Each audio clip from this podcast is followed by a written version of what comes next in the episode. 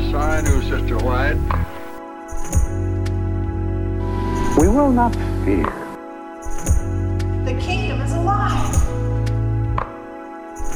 The kingdom's on the move when the poor and the meek and the hungry and the lonely. I'll never forget it. Welcome to Adventist Voices, Spectrum's podcast. I'm Alexander Carpenter, and I am honored to be joined by Dr. Richard Osborn, someone I know as a friend, as someone who gave me my first job in higher education, and someone who uh, has been a leader in education both in Adventism and in America. So thank you for joining us today. Nice to be here, Alex.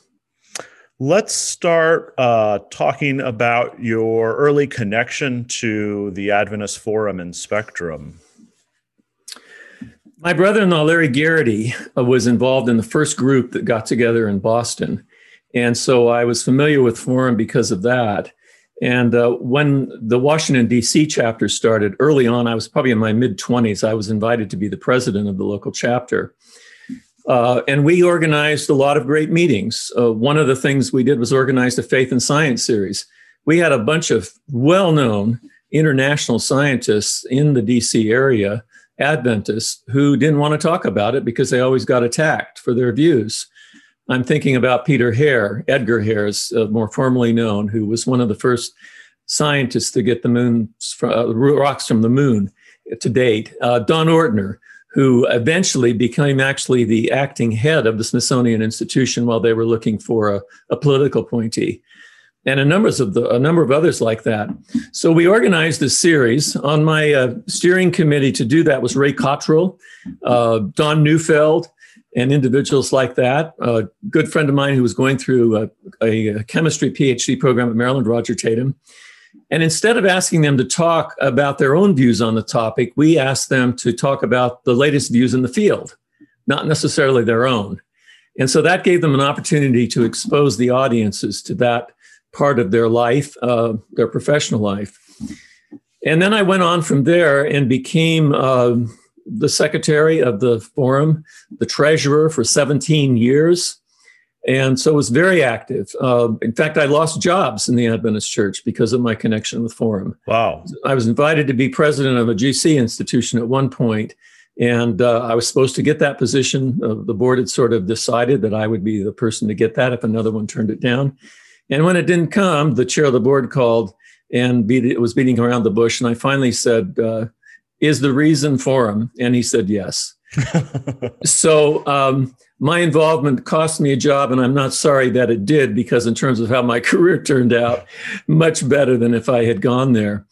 It was during that time that I knew Forum needed, I was the treasurer, so I was paying the bills, needed an office, and my parents had a basement apartment that they weren't renting out. And so I went to my mom and dad and I said, Would you be willing to let this be the National Office of Forum? And so that's where Roy Branson uh, kind of hanged out for about two or three years, rent free. And uh, when they finally moved out, they gave my parents a lifetime subscription to Spectrum uh, as an appreciation. But I'll never forget the night that Neal Wilson and Elinor were at my parents' house, and we were invited over for dinner that evening. And at one point in the conversation of the evening, my dad looked to Neal, his longtime friend, and said, Neal, I want to take you downstairs and show you something. So they walked down to the basement, and he said, This is the national office of the Association of Adventist Forums. uh, I don't know if that uh, later cost my dad the possibility of another promotion, which is uh, what should have happened, but we've had a long association. So early on for me, it was that exploration for new ways of looking at truth, new ways of looking at Adventism. And that started in my mid 20s. And so that was sort of a paradigm that affected how I viewed the church, not just the church, but my life in general and the way society functioned in general. So it was a crucial part of not only my intellectual and spiritual upbringing, but my social uh, fellowship, because the folks that I was with in Forum were some of my closest personal friends. You know, thanks for sharing those anecdotes. one of the things that I really appreciate about the forum history is the amount of institution builders who were part of the formation of the forum. And would you mind um, talking about obviously uh, your parents are there? Uh, connected with the GC, but also interested in the ideas that the group uh, uh, surrounding the forum are exploring, some of which are at times critical of the institution. Uh, can you talk about what it was with your your parents, with your own kind of intellectual development uh, that made you so interested in what the forum was doing in those days? You know, my parents were very conservative. And I mentioned my in laws, Norma's parents, uh, Arthur Keough and Dora, especially Arthur, who taught religion at uh, Columbia Union College. Uh, before that, a lifelong service in the Middle East as a missionary in Lebanon. And our home was filled with conversation and discussion. And even though our families were very conservative, they encouraged an open discussion of ideas. And so that was the atmosphere in which I was raised. There was a lot. There were a lot of former uh, missionaries, actually, uh, from the Middle East, where my parents had been missionaries also, that on Sabbath would get together and we would talk and argue and discuss, often dissecting the latest sermon by Bill Loveless that we had just heard at Sligo. Uh, Neal Wilson was often part of the discussion as he was uh, going up in church leadership from the Columbia Union to the North American division of the GC. So that's the kind of atmosphere that I was raised in of looking at things openly, even though there was a basic conservative thrust to the talk that uh, my parents engaged in and the Keoughs did there was still this ultimate loyalty to the Adventist church. Even if we had questions, there was the ultimate loyalty to the church. And even the idea of working for the church was a central component of the way I was raised. Well, you did rebel. You didn't go into finance, you went into education. my brother though my brother though did go into finance. Yes. So tell me why you're the black sheep of the family. Probably because i wasn't smart enough to do finances. That's why we go into the humanities. Uh, what drew you to studying education? You know i never did study uh, education. well history. History. Okay. I, I make the reason i make that distinction is that there was a point I, when I finished my master's degree in history at the University of Maryland, they w- encouraged me to go on for my doctorate. That's kind of a was the way they kind of decided who could work on a PhD at Maryland. And um, I, at one point, contemplated actually doing more of an EDD route. Um, I shouldn't talk this way, but I found the classes I took to get certified, which is the education classes I had, um, quite boring not very intellectually stimulating, not very content oriented, important for pedagogy and learning how to teach. And I just uh, thought, I can't do this for a whole doctoral program. So while I kind of put off the committee for a bit, after about a year, I went back to my advisor and said, I would like to pursue a PhD in history. So I've, I've worked uh, in education more from that kind of content specialty area, academic discipline, than education. And I respect my colleagues who did more of the education route, and they've made tremendous contributions in terms of operating our schools and at various administrative levels. So I'm not trying to put that down in any way. It's just that I found it more meaningful to approach it this other way. Consequently, it took me a lot longer.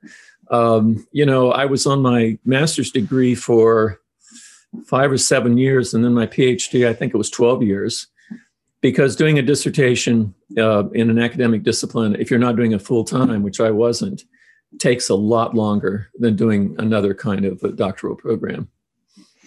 So, um, you went. Do you mind talking a little bit about your um, early years in educational uh, context, whether it's you know, you know, Sabbath school, uh, um, church school, uh, being in the mission field and learning from, you know, whoever was teaching you there, uh, or even as you were moving into uh, um, church uh, church school administration and academy administration. What uh, what were some of the parts of that that made you think this is this is a you know the career for you? Well, you know, once you get into something, it's it's hard to break away from it. Um, I had planned to be a lawyer, and I was pre-law through college. And then, because my parents had raised me to work for the church, I realized that basically I would be writing trust agreements and wills as a lawyer, and that's not something that was attractive. I was more interested in the religious liberty side. And my master's thesis actually was in that part of my life uh, on the establishment of religious freedom in Virginia in the uh, 18th century. So, um, you know, it, it, it, was kind of, uh, I started it and I continued. Now, I was in two teacher schools basically, all the way from first grade up through eighth grade. A small school in San Jose, California, where my parents lived. Uh, my father was treasurer of the Central California Conference. Um, mission field school with about 12 kids, one or two teachers. Um, then on to Be- uh, Montevideo, Uruguay, where actually they didn't have a missionary school. We went to the local church school. So that was a two teacher school. Spanish, uh, my last year of elementary school was there. Then uh, my parents gave me a choice when I finished there. They said, you can either take home study correspondence school for academy, you can go to the local boarding school in Uruguay, or you can go to Monterey Bay Academy, which my father had helped found in California, and my grandparents lived about an hour away in Mountain View. And they said to me, We'll give you two weeks to decide. I said, I don't need two weeks. I want to go to Monterey Bay. And so I left them. Uh, I can't imagine how my mother was feeling as she saw me off uh, to go away for a year, even though her parents were going to be watching over me. And I ended up at MBA one of the uh, greatest experiences of my life at that school and some great friends that I had around me.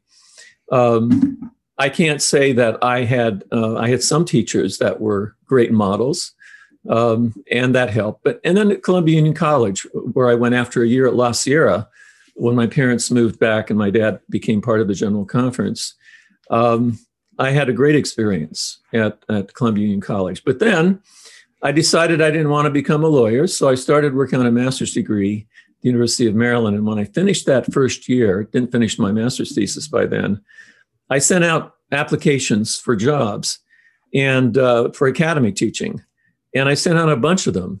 And I never heard back from anybody. I mean, not even an acknowledgement that they had gotten the letter or the re- request.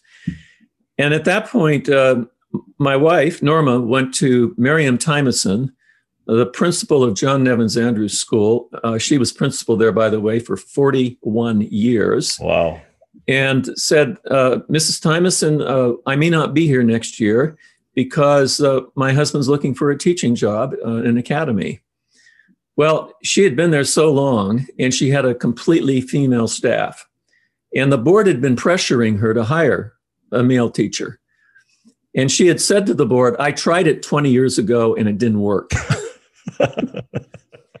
but she agreed to hire me to keep Norma. So actually, I got my first job because Norma was so good at being a third grade teacher that she wanted to keep her there and hired me. And then I spent five wonderful years working for that amazing woman. And we had all these highly educated families and general conference and review and Herald kids. It was a wonderful place to teach seventh and eighth graders that I loved. And then uh, I tried being a principal for one year at an elementary school, and I won't go into the story of how that happened and why I left after a year. But then I ended up at Takoma Academy, five years as a teacher, and then eight years as the principal. Now, what's odd, Alex, is that my entire career, my entire career up until I went to PUC, was in the Washington, D.C. area. Most Adventist educators are moving constantly, or as they, if they have career opportunities, they're moving up the ladder, they're moving my entire career took place in the Washington, D.C. area. Seventh and eighth grade teacher, elementary school principal, academy teacher, academy uh, principal, um, superintendent of a conference, union vice president for education, North American division vice president of education, entirely in the Washington, D.C. area, which is pretty remarkable. And it really gave for uh, great stability for our family, for our kids, our kids lived uh, within five miles, in my parents' case, one block from their grandparents uh, during their upbringing years. So that was a wonderful blessing. And then to be in the DC area with all of these wonderful church leaders, because my father was a general conference leader, there was a lot of opportunity to interact with some of the top church leaders and see them on a social level, because there was a lot of times when my parents would have them over for meals. As in the mission field, there was this huge social interchange that went on between even the children and these high level workers who you saw in a different light when they were in your home playing with you. It seems like there was so much uh, intellectual ferment and uh, social connections that happened in the Adventist uh, community there in the well, 60s and just, 70s. It wasn't just in the church. I, I talked about the fact that um, when I was teaching eighth graders, the social ferment that was taking place in the country and in DC the local news is the world news. And to have people like that that are around you, the students were interested in current affairs. The students were uh, interested in these issues that we were talking about, even as 13 year old eighth graders. And then they came from families that were also interested in the importance of these topics. So it was a very, very stimulating environment. Well, you mentioned Norma. How did both of you meet? Well, uh, my parents were asked to be missionaries to Lebanon, and her parents had been there most of their lives. Her father was actually born in Cairo, Egypt, as the son of the first English missionaries in Egypt. And so they had been there a long time. And my dad was asked to be the treasurer of the division. We moved into this compound house, and the Keoughs lived maybe 70 or 80 yards from us. They were the nearest home to where we were. There was a missionary school uh, and uh, so that's where we got acquainted. And uh, we love to tell the, the story of our first date. Um, Midge Olson, who was a, a wonderful, wonderful teacher. Uh, some of you know Kermit Netteburg, and that uh, was his yeah, mother-in-law. Sure. And uh, Lee, his wife, was her daughter. She was an amazing teacher, creative in every way, made school fun.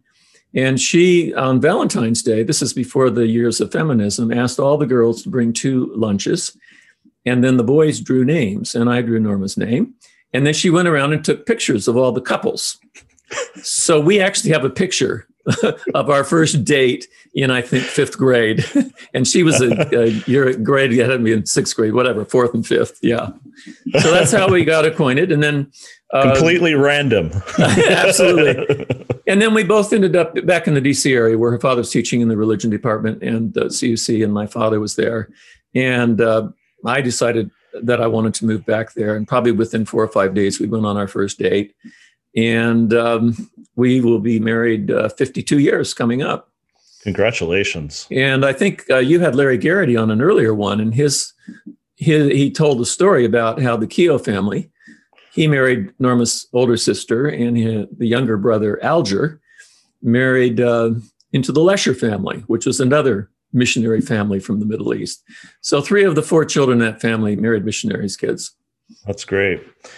Um, let's jump into um, talking more generally about um, some uh, lessons that you've learned leading institutions like Pacific Union College, uh, forming organizations um, like the Association of Adventist Colleges and Universities, and what you've learned working with um, uh, well, let's just uh, start with th- kind of that period of time as you are reflecting back on where um, uh, where education has intersected with your life and the values that Spectrum has um, promulgated. What sort of things do you look back on and and think that folks should uh, know about um, in the in this kind of mix of history and education? In in our community.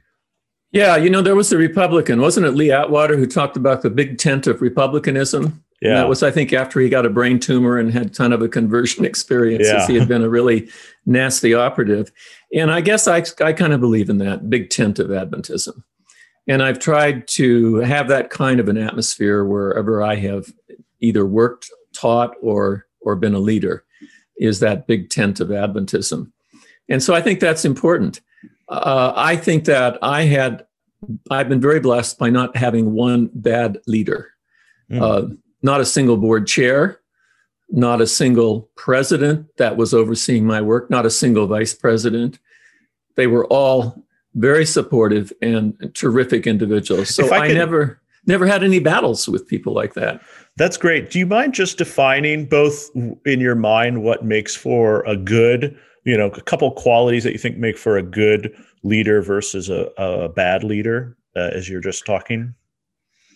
Well, I, you know, for one thing, let me give you one philosophy I have. Yeah.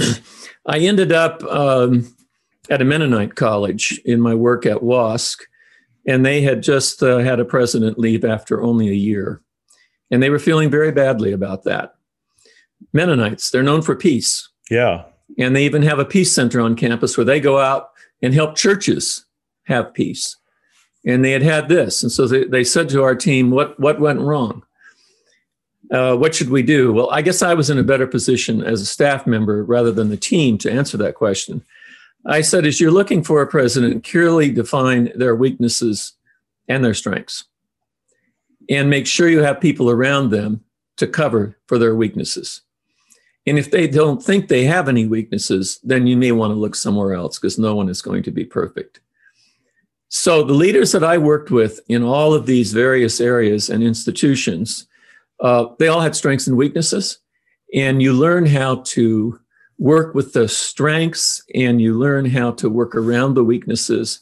And so, I think that's a very key element in, um, you know, as you're working in, a, in an institution, is to clearly identify those. I also like to be around people that are very collaborative. When they talk about uh, a leader needs a vision, Yeah. I'm concerned about that. I think a vision is developed from the ground up and not from the top down. Because if it comes from the top down, it's the leader's vision, it's not the vision of the people. And so creating that from kind of the ground level up, I think is very, very important. And that's the kind of people that I like who view a team, a collaborative group of people working together and learning how to work with those, with all the strengths and the weaknesses that are going on. Um, I also uh, believe in trying to develop consensus, but I, my definition of consensus isn't unanimity. It's having enough people that agree on something that it can be effective. That's Wow. also very important to me. And then I think there's a whole thing about lifelong learning. I, I want to work with people that are interested in constantly learning and not just sticking with what they have always done. hmm I think I would have some real problems in this current environment. Um, I'm glad I retired when I did. I mean, I worked almost 50 years in education. But again, I'm old and I'm maybe stuck in my ways in some ways. Um, my office now, they basically have moved out of the office at WASC. Uh, they knew they weren't going to be there, so they're saving the rent. But when they come back, there's probably not going to be a traditional office. There'll be a lot of working at home. There won't be private offices. There won't be the people in the office together working together, which is the way I like to work. But I have to say, it's not necessarily the best. There may be new ways of doing it. And the same thing with pedagogy. We're going to have to deliver education in different kinds of ways. Um, and people have gotten used to this kind of hybrid of online face and, and being in a classroom face to face. Is there a combination there that will be even more effective? So I think that uh, when you're in a setting, you have to be open to new ideas and new ways of doing your work and not always stuck in the past. So those are just a few things, you know, that I think about when I'm in a in a setting, and I've I've enjoyed it. I've I, you know I loved my uh, nearly 40 years of work for the Adventist Church, and then another 10 years working for uh, an accreditation agency that accredited all of the major colleges and universities in California and Hawaii. Uh, I, I want to talk more about your um, insights into um, the future of education and leadership. But if you don't mind, I'll, I, I want to share an anecdote that I um, remember from you.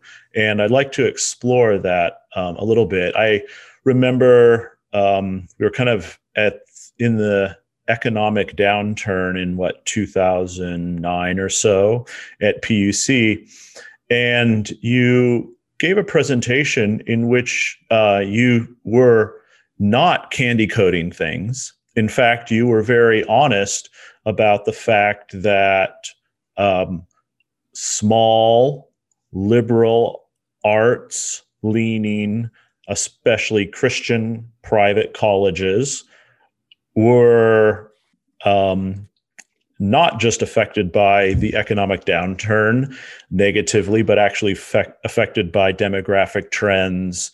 Um, and I found your honesty uh, really refreshing because you were you were actually citing statistics, which you know most uh, presidents don't usually do, um, especially ones that are about how th- how the institution was threatened by you know what was on the horizon.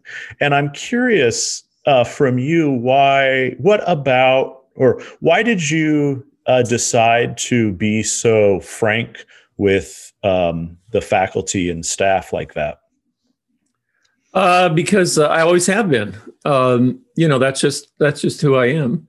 It doesn't matter whether I have been a teacher in an eighth grade classroom or president of Pacific Union College. I've always been very open, perhaps overly so. So it's just who I am. And uh, I feel that the audience can handle the information and it makes them better prepared for what might come. So that it was no great you know decision about should we do this or should we do that. The other approach is to sugarcoat everything and basically to put out false narratives as a public relations way of building up your institution. Yeah. And i don't think that's honest and i don't think it's christian. Now you can share too much. I understand that. And uh, i understood as a teacher that you can't share some things with young kids as you can with a college student. Sure. There are levels of maturity. But when you're in a college setting, uh, it's better to be completely open and transparent. Yeah. Well, I, I, for whatever reason, it's stuck in my mind and it comes back every once in a while, especially when I think about presentations that I need to be make to make and, and what to share and not to share. So thank you for that. Um, you know, you, let me, let me mention one other thing. Please. Um, and that is one of the driving uh, uh, ideas of my life has been collaboration and trying to pull things together. And I have to tell you that I've been a real failure in this area because I think that we can save a lot and have better quality by sharing resources. So I've actually had four or five attempts at putting institutions together and none of them succeeded. and and it is I'm still there, and I'll I'll I'll, I'll just mention some of them. John Nevins Andrews School, big school in Takoma Park, Sligo School, both you know experienced declines in enrollment, and uh, we put together a plan to put the two schools together. And uh, it was going to save hundreds of thousands a year and have actually better quality and more uh, offerings because of that. You know, art at a higher level, language, on and on, full time counselors, everything. Uh, my next attempt was after I left there, and that was trying to put Takoma Academy and Spencerville Adventist Academy together. Hmm. I was afraid that we were going to end up with uh, basically a black school at Takoma Academy and a white school at Spencerville. And I'm so committed to diversity that I didn't want to see that happen. But I had already left my position and so, guess who I asked to chair the committee to try to enable this to happen? It was a recently retired a major church leader by the name of Neal Wilson. and if anybody could have done this, it was Neal. You know, he had spent a lot of his career there. His wife had taught in the area, his kids had gone through schools there. And so I thought, you know, he would be the perfect chair. And it didn't happen. I moved to PUC, and I should have learned my lesson by then. And I thought, this is ridiculous to have this little school down the hill called Foothills and this school up on the hill called PUC Prep. We should put these two together. So within my first few weeks, I pulled together a meeting of the pastors and the principals. And of course, that didn't go anywhere. And who knows what will happen now that Foothills is actually burned to the ground, most yeah. of it. Some of it is still standing, whether they'll continue on. And then I uh, uh, should have learned, but I didn't and my brother in law, Larry Geraty, was president of La Sierra. The two of us got together and said, why don't we go to the union and ask if we can put our two institutions together, PUC and La Sierra? And would the union be willing to fund a committee to do that? And so we had a committee that met several times. Uh, it included Larry and me. It included uh, two of the most creative board members from each institution, one faculty member from each institution, and the recently retired Union Director of Education, Gary Thompson, as the chair of the committee, and the union paid for this. We had several meetings. We were at the point of almost making this happen. When I uh, was uh, invited to leave my position by the PUC board, and my brother in law retired. and uh, my successor had no interest in that idea. I think uh, Larry's did, but the idea went nowhere. And in recent yeah. times, I've even suggested that again um, uh, by writing emails to you know union officials uh, because I think it's still a, a, very good idea. So you'd think I'd learn, but now um, I'm involved with the North American Division Task Force that Gordon Bietz is chairing, yeah. and we are in the middle of putting together what's called a PSA, a private system affiliation agreement, to try to have some shared services between the willing group of institutions that are willing to participate. We hired a consultant from AGB, which is one of the top professional organizations in the US, uh, governing board institutions. And we've been busy at this for almost uh, three or four months. And we're beginning to put together uh, a sampling of a few services that might be shared by some institutions as a beginning point. So maybe before I die, there'll be some little evidence of these commitments which I've had uh, over the last few years, because I think that's another important principle. Uh, I've watched this happen, you know, out of the church. Uh, I have the privilege in retirement now of serving on six university boards. And uh, one of them is the Chicago School for Professional Psychology. It's an institution with about 6,000 students, uh, very strong, biggest, one of the biggest psychology programs in the country. They also have a nursing school in Dallas. And uh, they are part of something, uh, or we are part of something called TCS, the Community Solution in hmm. Chicago. And in that, you have about six institutions that share services from Chicago. And I've just seen it work so well. Hmm. And I've wondered if that's some good possibility for the Adventist Church because I've personally experienced it. Yeah. Um, well, thanks for being so honest about those failures. And um, and the impetus behind them. What is it about um, the? Diff- is there something about um, Adventism, um, the way the structures work, whether we're talking about um, uh, unions, conferences? Is there something about the way that uh, church schools and their constituent churches operate that makes collaboration and consolidation so challenging? I think they're all independent. You know, this is not a top down centralized system. So each has a local constituency. And there are obviously a variety of institutions. There are uh, two of them that are operated by hospitals. And Loma Linda actually has one board now between the hospital and the university. And uh, then the others are one of them is the North American Division Institution. That's Oakwood, which is an HBCU, mm-hmm. um, which is a, a higher education institution focused on Black students. Um, and so there's a variety of, of, of, approaches. And so there's no central authority, there's no money that can be said, well, we won't give you this unless you do this. And so there's no incentive that way. It has to be from the willing point of view of the local area. And I think there's been also a lack of courage. Um, you know, we used to have, and, and I don't want to be disparaging, and I haven't worked with these union presidents recently, but we used to have two or three real leaders that could drive uh, certain forces and discussions. I'm thinking of people like Tom Mostert, mm-hmm. who was one of the most innovative and creative and courageous church leaders I've worked with. I think of Chuck um, Sandefur. Yeah. And, uh, you know, the uh, able ability he had to bring focus to important issues. And I maybe I just don't know the current group, but I don't sense the same kind of, of leadership in that group. And there's the fear of losing your institution, huge fear. If you're a union president, you don't want to lose an institution on your watch because then maybe the next time you're up for election, you won't be reelected. And I think at the local level, there's a fear also of um, losing autonomy. Um, when you have a shared service agreement, there are going to be fewer employees because you're not going to need as many employees as before. So there's a lot of fear there. And then there goes back the old discussion about when certain unions were put together, uh, things didn't get any much better. Michigan Conference used to have several boarding academies. They closed down several of them and they only have one now. And the enrollment isn't that great. So people say, you know, look at these examples, and nothing improved as a result. So I think there's some of that uh, that's involved. There's, there's a lot of fear. And the other thing is, if we do this, is there going to be a return on our investment? Uh, is it going to really save us money? Because the argument on the other side is that with shared services, you can actually improve the quality of what you're offering for one thing, um, which isn't a widely accepted idea by some, you can pay people more. And that's what happens in the Chicago system, the community solution.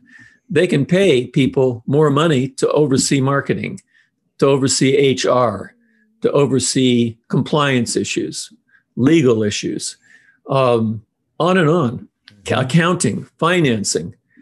And you can take advantage of that by being shared by a bunch of institutions. So, um, you know, I talked with uh, Gordon for this podcast um, a few months ago. Yeah, I heard it. Really appreciated hearing his perspective. I know you're a part of that um, process. Can you talk about? You kind of just mentioned it uh, here, but I was kind of curious about what you, why you think that um, Adventist institutions should pursue shared services. You kind of you talked already about paying people more, um, but uh, I would love for you to go a little deeper into um, you know perhaps how it connects to mission, perhaps how institutions are failing or on the verge of uh, massive decline. Um, what what is it that you really see as the the need um, for this solution? Well, the obvious need is uh, enrollment. Uh, enrollment is down a lot in K 12 Adventist schools, and it's down in higher ed. So this model is not sustainable. And what it means is you just have uh, lower and lower quality while you try to maintain the same number of institutions. So I think that's one of my biggest concerns. Is uh, I've you know I've worked out of the church for ten years. I worked with some of the great universities in the world, uh, both faith based as well as public. Um, and I could see what they could do with more money and more resource that benefits the students. And I think we have to say that in some cases, what we're offering is a mediocre education. Hmm. We're not offering the quality that we could offer. I mean, we've often heard references to Brigham Young and the Mormon model of having one major university. Of course, they have another smaller branch uh, in Utah, I believe, and then one in Hawaii. Mm-hmm. And so uh, it's just easier for an institution to do this. Um, I just think we're trying to do too much and it waters it down so that we can't offer the real quality that we need to offer. And to have this based on the old thing about can you get to the uh, local college in a, a wagon train from your uh, little uh, farm somewhere in the middle of the plains, which was the way they had to do it before.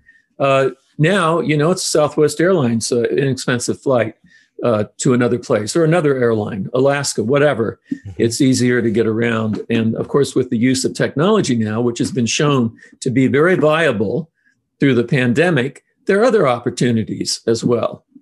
Now, you know, think about this, Alex. We have a denomination of about a million people. And if you try to divide that denomination in the in the United States, in the United States, Canada, mm-hmm. and you divide that into a certain number of unions, they all have to be staffed, and then there are a bunch of conferences, each has to be staffed.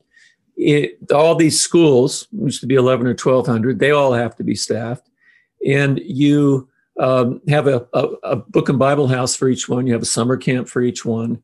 You go on and on like that, and this is basically what what city the size of a million people would have this kind of a bureaucracy that's supporting a million people? And my question has been can you really find enough quality people to staff that kind of an organization? And my answer is you can't. And, you know, the church is not an employment agency. The church is uh, set up to, do, to serve, not to serve employees, but to serve and have broader meaning. Uh, and so it just seems like we're trying to do too much with this structure with not enough people. I mean, there's only a certain percentage of people in a million people that can be a college president. Sure. And yet we try to have 13 of them. And we try to have the same at every level. Um, and you go down and do that. You know, the Jesuits have had a similar problem. Um, I uh, had the privilege of having uh, University of San Francisco in my portfolio at WASC. Oh, yeah. And my daughter school. actually went to law school there and graduated from there and was able to pass the California bar on her first try. I say that because it's really a hard bar. Yeah. We were very, very proud of her. But, you know, they've always tried to have a Jesuit priest be the president. And I've become very familiar with uh, two or three of them uh, at a very deep and personal level. But the problem is there aren't very many Jesuit priests. And are there enough Jesuit priests to find presidents for Santa Clara University, University of San Francisco, Loyola Marymount? These are just the three in California across the country. And so they've had to branch out and hire lay presidents for these because there just aren't enough uh, Jesuit priests. And I've thought about the same analogy with the Adventist Church. Are there enough really qualified and really excellent people that can staff all of this bureaucracy in the church? And I think the same problem applies to our universities and colleges. Um, you know, can you find in that million people um, 13 marketing directors who have the expertise, and then you're going to pay them fifty thousand a year to do this to do this Yeah. work. uh, you know, as compared to having one place that individualizes the marketing for each place, but also pays adequately to get the very best people, because those very best people can get a job in Adventist Health if they want to stay in the church Sure. and make what they could make in the community. Um, so I just think we're trying to do too much with that, and it just ends up with a reduced quality. You you get rid of staff, you get rid of faculty, you cut back on administrative positions. You're not able to staff the kinds of things that I have witnessed that really, really make a difference.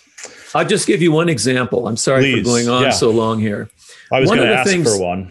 One of the things I really like about WASC, uh, one of the greatest things I enjoyed about working at WASC, was our focus on achievement gaps. That is, the gaps between various ethnic groups in their educational performance, their ability to graduate, your ability to retain them, the ability to hire enough numbers, both in terms of staff as well as administration, and to get enough students. And I've watched the kinds of resources that a great institution like the University of California at Santa Barbara is able to put into that effort to enable these students to be successful. They are a Hispanic serving institution. They have more than 25% of their students who are Hispanic. Many of these students come from families that are working two and three jobs to maintain a life that don't speak English as their primary language. And I've watched how an institution like that, or an institution like Fresno State University, can almost narrow the gaps of achievement between students. Some people call that a wraparound model. But that doesn't happen by accident. That happens because they have the resources or they make the resources a priority to give these students a support system, even starting in high school, to be successful at their institution. And I just don't think we have that kind of resource. You know, when we're cutting back to try to balance the budget for the next time and how many students are we going to have, and your budget depends on the students, you don't have big enough endowments to be able to uh, cushion your resources uh, in the down years when you need to pull into those. It just, I think, raises questions not only about the quality of education, but our will, our willingness to to support the students like they should be. Now, the other side is that when you're small, you can be more intimate, you can be family, you can give students like that a lot of personal support. Um, but it also takes uh, other kinds of resources to enable a student like that to be successful. Yeah. You know, I- mentioning Fresno State. Well, let's come back to this. I want to tell another story. Yeah, on. let's jump to Fresno State because I actually wanted a couple of institutional examples. Um, you know, teaching online here in the pandemic made me appreciate uh, some new things about um, pedagogy. Um, for instance, I really enjoyed how I could be lecturing, students could be answering questions, both with their hand raised verbally, but also in the chat. And I could reply in the chat mm. while somebody was asking a question in person, then I could reply either way. Yeah. And it really helped it for those students who don't always feel comfortable verbalizing um, questions mm. or comments. It, it really opened up the class uh, discussion. But uh, obviously, online school, I had students who were like, why am I paying so much money right. for this kind of education when basically everyone's offering this now? So you mentioned uh, wraparound model, and I'm just mm-hmm. curious what you uh, see as consolidation and excellence in educate in academia in this case um, what do you see as some um, kind of undeniable changes that are on the horizon that we have to deal with? I think the uh, the day of the professor standing up for 50 minutes and lecturing nonstop and students frantically taking notes uh, is going to become a relic of the past.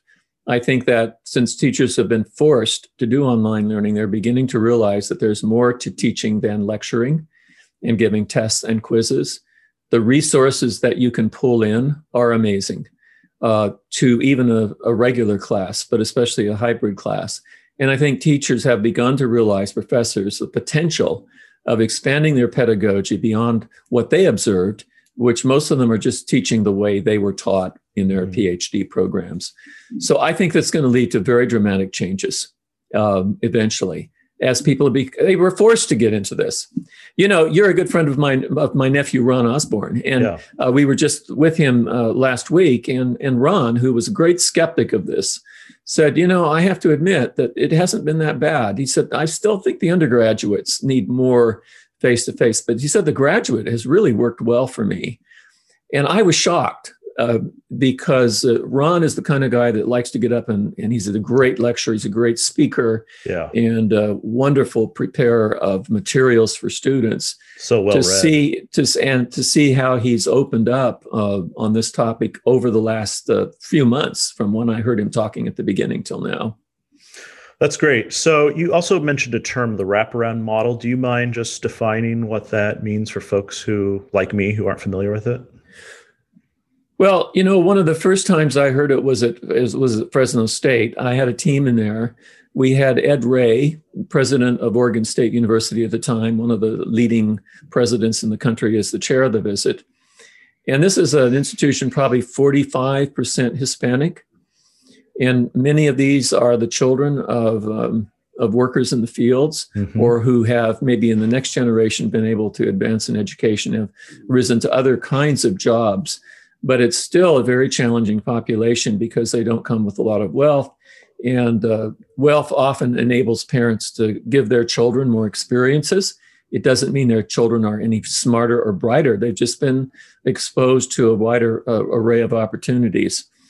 And so we were absolutely stunned at how they had narrowed their achievement gap by the resources they put into the help, the counselors they gave them, even starting in high school and even in the summer before they started, special prep and special classes. And the attention to when they see a student slipping, being able to follow that student up quickly to find out what's going on. Is it something at home or is it uh, uh, perhaps a learning difficulty that they can then provide a resource to help that person with that particular difficulty, maybe help them get into another area they might be stronger in. A very personalized, individualized approach, which uh, you know an Adventist institution should technically be able to provide because they are so small. And so that was what was so amazing. And uh, we were in this large uh, public meeting, uh, not public, I mean, it was one of the planned meetings. There were probably 40 or 50 people there. And we were hearing them describe this. And Ed Ray, a public university president, one of the best in the country, at a large public university, looked at this group and said, If you aren't doing God's work, I don't know who is. I was wow. stunned because this is not the normal talk of a public president at a public university. And so um, then I looked. Now, the president of Fresno State is not the person that made this happen because he'd only been there a couple of years. But let me tell you his story because this illustrates the power of education with young people, both in the church and out of the church. Joe Castro was born to a single parent mother in Hanford, California. I think your wife knows that place fairly Mhm. well. Didn't Spent she? work- 13 years there, at, Yes. working at the hospital. And his grandparents lived in tents on the side of a river as they came from Mexico Wow. to pick props. And then his mother, who I think is a hairdresser or something, she, uh, you know, raised him. And uh, there was an opportunity for him to go to Berkeley to see a program there. It was a program they had designed to try to get Hispanic students to attend Berkeley. And he got admitted into the program. Spent four years there. Went on and got a PhD at Stanford. In the meanwhile, uh, the system is beginning to see the potential in Joe. Um, and he started at UC uh, San Diego, low position, moved up to UC Santa Barbara, each of these UCs, eventually gets to UC San Francisco as their student services uh, vice chancellor. That's when I got to know him. He chaired two visits for me, uh, accreditation visits. That's how I got to, to become acquainted with him. And then he goes from there to be president of Fresno State. 20 miles, is it from Hanford? I mean, it was Yeah. like his backyard. Mhm. Imagine the story uh, from grandparents in a tent on a river in Hanford to be the president of the largest public university in that region. Now, the uh, story has an even a more amazing ending. A few months ago, Joe became the chancellor of the California State University system, 23 campuses he now is the head of. And just think about his roots and where he started from. Now, that's what gave me a lot of my drive in the work for accreditation as we looked at how do we enable a young person like that to achieve all that they have the potential of achieving. And that's what education's about in the Adventist church, and it is in a large public university. It's giving these kids the opportunities. And I just think in the Adventist church, if we had the ability and more resources to do that kind of thing, I know we have many success stories as well, that it would enable us to do an even better job. Thanks. You've uh, inspired me uh, and educated me. So thank you so much. Um, it seems like there's um, just these intervention points, and if if the vision isn't there from the leadership, and if the infrastructure isn't there with the institution or um, many institutions, then we lose those opportunities to really um, raise someone's horizon. Um, you uh, gave a presentation at the Choir Room Sabbath School several years ago, and you had just come back from an accreditation visit in Mexico. And it was a school that had humanistic values, and yet Mhm. you almost seemed on fire about what you learned from that school and their mission and what it um, perhaps offered a faith based institution as far as a viable future. Do you mind just uh, sharing a little bit about that experience?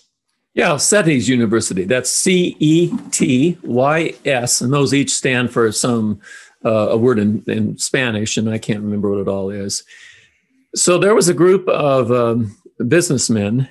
They were men in um, in in Mexicali Mm-hmm. who saw their young people going across the border to the U.S. to go to school, their best, and then they would never come back. And so they said, What can we do to create a university that will be so good that Mexican students will stay here and give back to the community?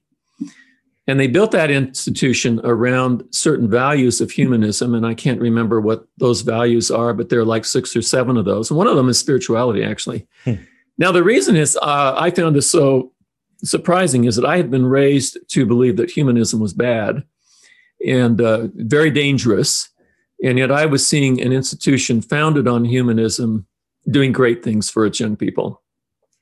They eventually started a campus in Tijuana and another one in Ensenada. It's a private university. And uh, the current president actually graduated from CETYS, went on and got a doctorate from Stanford, worked in the US, and then has returned now to be the leader of that institution.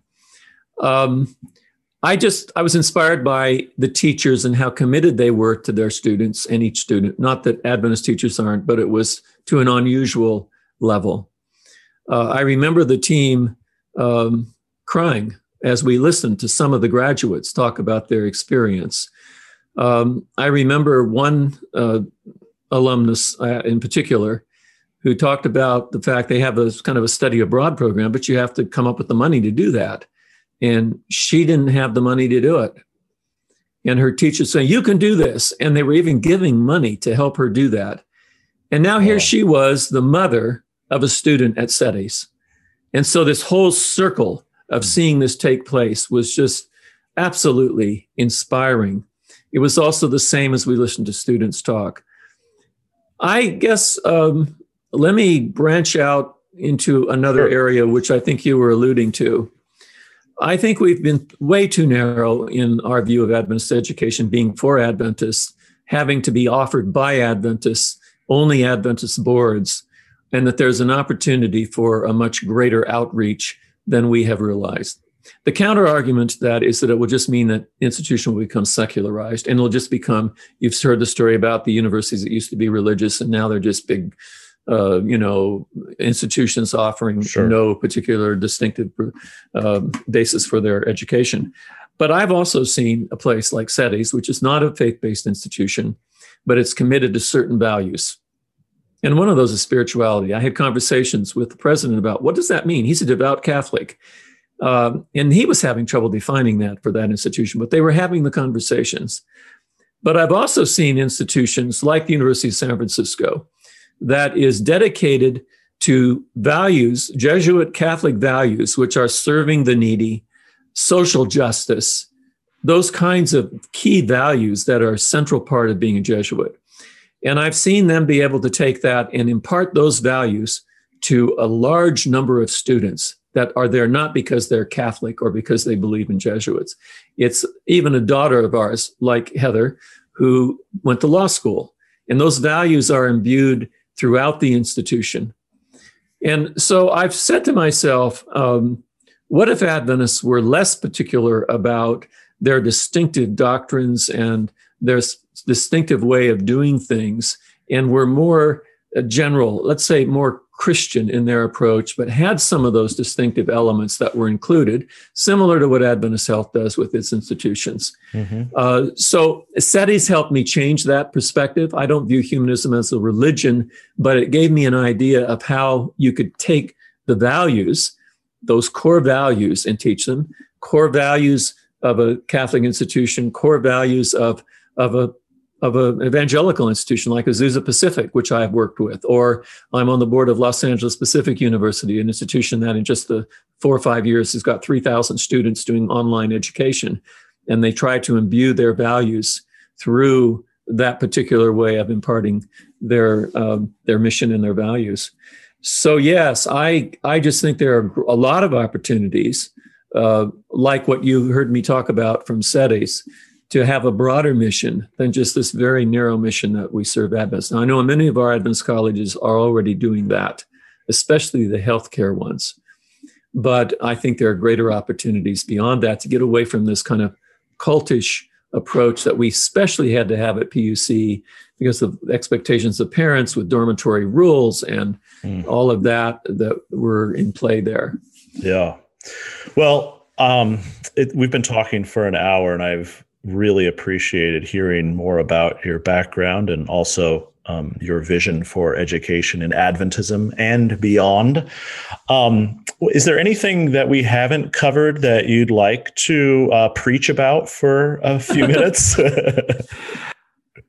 you know, I'd uh, maybe I would like to maybe talk about a couple of people that I've worked with. Um, Please. And um, which illustrates perhaps a point that I want to make. Um, when you uh, go to a place like UC uh, Santa Barbara, one of the world's greatest universities, it's hard to find somebody to chair the visit. And uh, the UC chancellors can't chair each other's visits. And there are only two other institutions good enough to chair USC or Stanford. So you always have to go out of the region. And so I said to them, you can't name your chair, but what are some institutions that, you know, you would consider acceptable to chair your visit? And one of those was Cornell. So I contacted the president of Cornell University, David Skorton, and asked if he would chair the visit. And he said he would ha- be happy to chair the visit. Now, shortly before the visit began, um, I got an email from UC Santa Barbara that said, by the way, you're not allowed to buy any alcohol on this visit for the team dinners. Now, you have to understand team members are paid nothing for these visits. But basically, the only perk is a very high class restaurant meal in the evening that is often accompanied by the team members choosing the appropriate bottle of wine and sharing uh, a bonding experience over a bottle of wine, which I never partake uh, partake in. And so I said to um, them, I said to the university, I said, but I've never, even faith based institutions, even PUC paid for the bottles of wine. I said, uh, you know, I said, I've just noticed that the that there's a bonding experience that goes on. So anyway, I said, look, I'll pay for it myself. And it's not very nice. Well, we figured out how to do it. So I showed up for the first meeting, and there was David meeting him for the first time, this great leader of one of the great universities in the country. And I said, David, I said, I've had a little problem with the alcohol. And uh, he said to me, uh, but I've got it worked out. He said, Oh, I'll pay for it. I said, Well, you know, I got it worked out. And I said, It's kind of ironic that I would be asking for this because I don't drink wine. He said, I don't either. Shall we share a glass of sparkling water tonight? He says to me. so for three nights, we shared sparkling water. And on the third night, uh, David is uh, Jewish. Uh, he talked about his father being a, a shoe salesman in Los Angeles hmm. and how far he had gone, you know, in his career compared to what his father had, and how his father would not be able to believe what he was experiencing. So I finally, on the third night, I said, David, why don't you drink wine? He said, Many years ago, I had a friend who was an alcoholic, and I promised him that if he would never drink again, I would never drink. And I've kept that promise to him ever since. Hmm. And I thought, what an amazing demonstration of maintaining your values and how important values are, not just for Adventist presidents, but for a president at Cornell. Now, um, he has gone on from there. His next job was he was the head of the Smithsonian. Hmm. And now he's the head of all of the medical colleges uh, in America. He's the head of president of that association. And I just saw somebody who lived his values. And that's what I want to say. That's what's important is for leaders to live their values even when uh, people aren't noticing. He said, you know, he was having to raise tons of money, and alcohol is always involved. And he said, uh, My wife and I always have sparkling water when we're out raising money. That's just the way we do it. And so um, it was inspiring. It was another thing that was kind of interesting is that, you know, the, the Cornell campus in, is in Ithaca, and it's about five hours from New York City. And all of their professional programs are in New York City, and all of the other programs are in Ithaca. So he had to go back and forth. Now, he was at the level that he could have afforded uh, or told the university, part of my contract is I want a limo and a limo driver that will take me, or I want a plane at my disposal that I can fly to get there more quickly. He rode the student bus. Wow. And he said, I do that because that's the way I get to know the students. So there's also this uh, humility that I learned from watching uh, David Skorton function. But by the way, he's a practicing physician, a cardiologist focusing on teenage issues, continued to practice while he was president of this great university. So I thought, you know, since we've been talking a little bit about leadership, that there was someone that I watched that um, really inspired me to maintain my commitment to my own values um, in, in, in the ways that I have been raised as an Adventist. Thank you for sharing that. What strikes me about that um, character sketch that you just shared is also it's not just values for values' sake when he was saying that he wouldn't drink, it wasn't just because he made that commitment to God or to a group of fellow believers. He made it to his friend. And right. it's because he cared so much about his friend that he maintained that. The same with riding with the uh, students on the bus.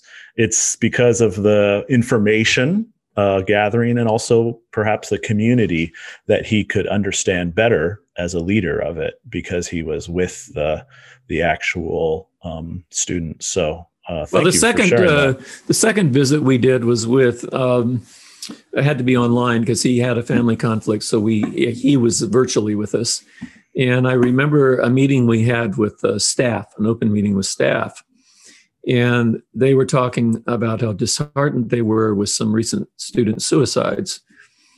And you may not remember, but Cornell had a similar problem with students jumping off bridges there. Hmm. It was a, a, big national news, and he was president. Hmm. He talked very personally about this. And then he said to them, If you want to contact me further, here is my email. Now, I don't know very many Cornell University type presidents that are giving out emails to follow up on how to prevent student suicides on another campus. Again, there was that empathy that he was exhibiting and showing for another campus and the problem that it was dealing with. And he was using his experience with the same problem to help. Hmm. That's great. Well, uh, are there any other um, anecdotes that you want to share as we're talking about uh, leadership? I love that you've gotten to, as you've um, kind of move between denominational education and the larger American uh, North American context, you've gotten to meet so many really um, interesting um, folks that I think a lot of Adventists wouldn't ever get to uh, meet unless they were um, perhaps reading the literature. Right. Well, maybe a good place to end would be my very first superintendent. And this was a man whose name was Wayne Foster. Wayne was a good old boy from the South and he was the superintendent of Potomac who hired uh, Norma and me to our first jobs as teachers. Well, Miriam Tymason was the principal, but he had to support it. And um, he could be uh, very uh, vocally independent. he was independently wealthy from nursing home investments, so he didn't have to worry about the church for his income. But he had the ability to build uh, camaraderie and pride in what we were doing. We felt we were the best teachers in the world. We were in the best conference in the world. We had the best schools in the world because that was the message he conveyed to us. But when I got the invitation to be president of the Washington, D.C. Forum, and here I was in my second year of teaching, and he was the superintendent.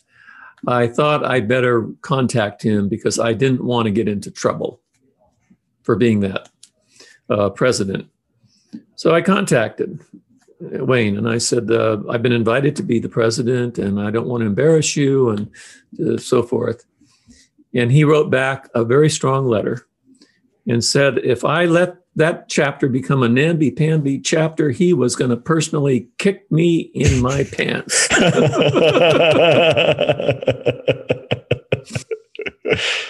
so that's the kind of leaders I've was privileged to work with. I never had one that wasn't like that, mm.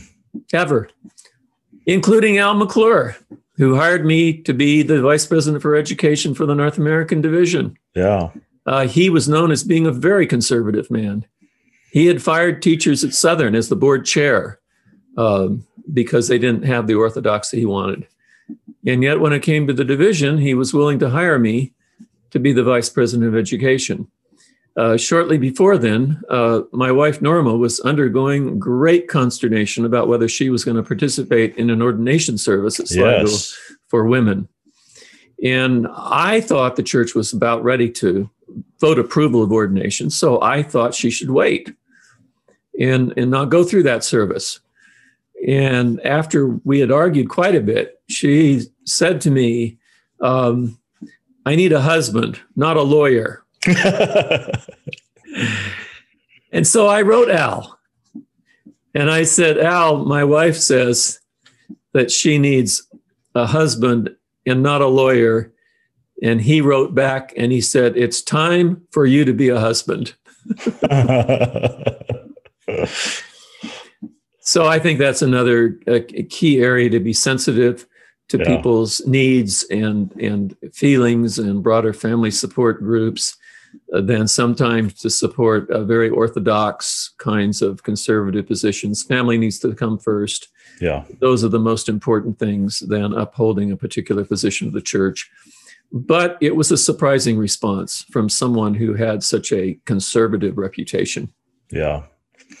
Well, it's been um, a real honor to speak with you, and I'm deeply gratitudinous for you taking the time to share these stories with me and the larger Spectrum community. And I'm looking forward to hearing from everyone um, uh, their reactions to all the really interesting um, perspectives stories, um, some controversial that you shared, as I would expect. Thank you so much. Um, well, I want to thank you, Alex. Um, I have to tell you that I begin my mornings with an hour and a quarter walk. I try to walk 10,000 steps a day, and I start in the morning, and I'm often listening to your podcast. So I want to thank you for taking the time to do this because it's helped my steps go by far more quickly than if I wasn't listening to something interesting. Good. I'm glad I can help you fulfill the health message. Well, I wish you all the best, and uh, I really appreciate the legacy that you've given us in the Adventist community. Thank you. Yes, I knew Sister White. We will not fear. The kingdom is alive. The kingdom's on the move, and the poor and the meek and the hungry and the lonely I'll never forget it.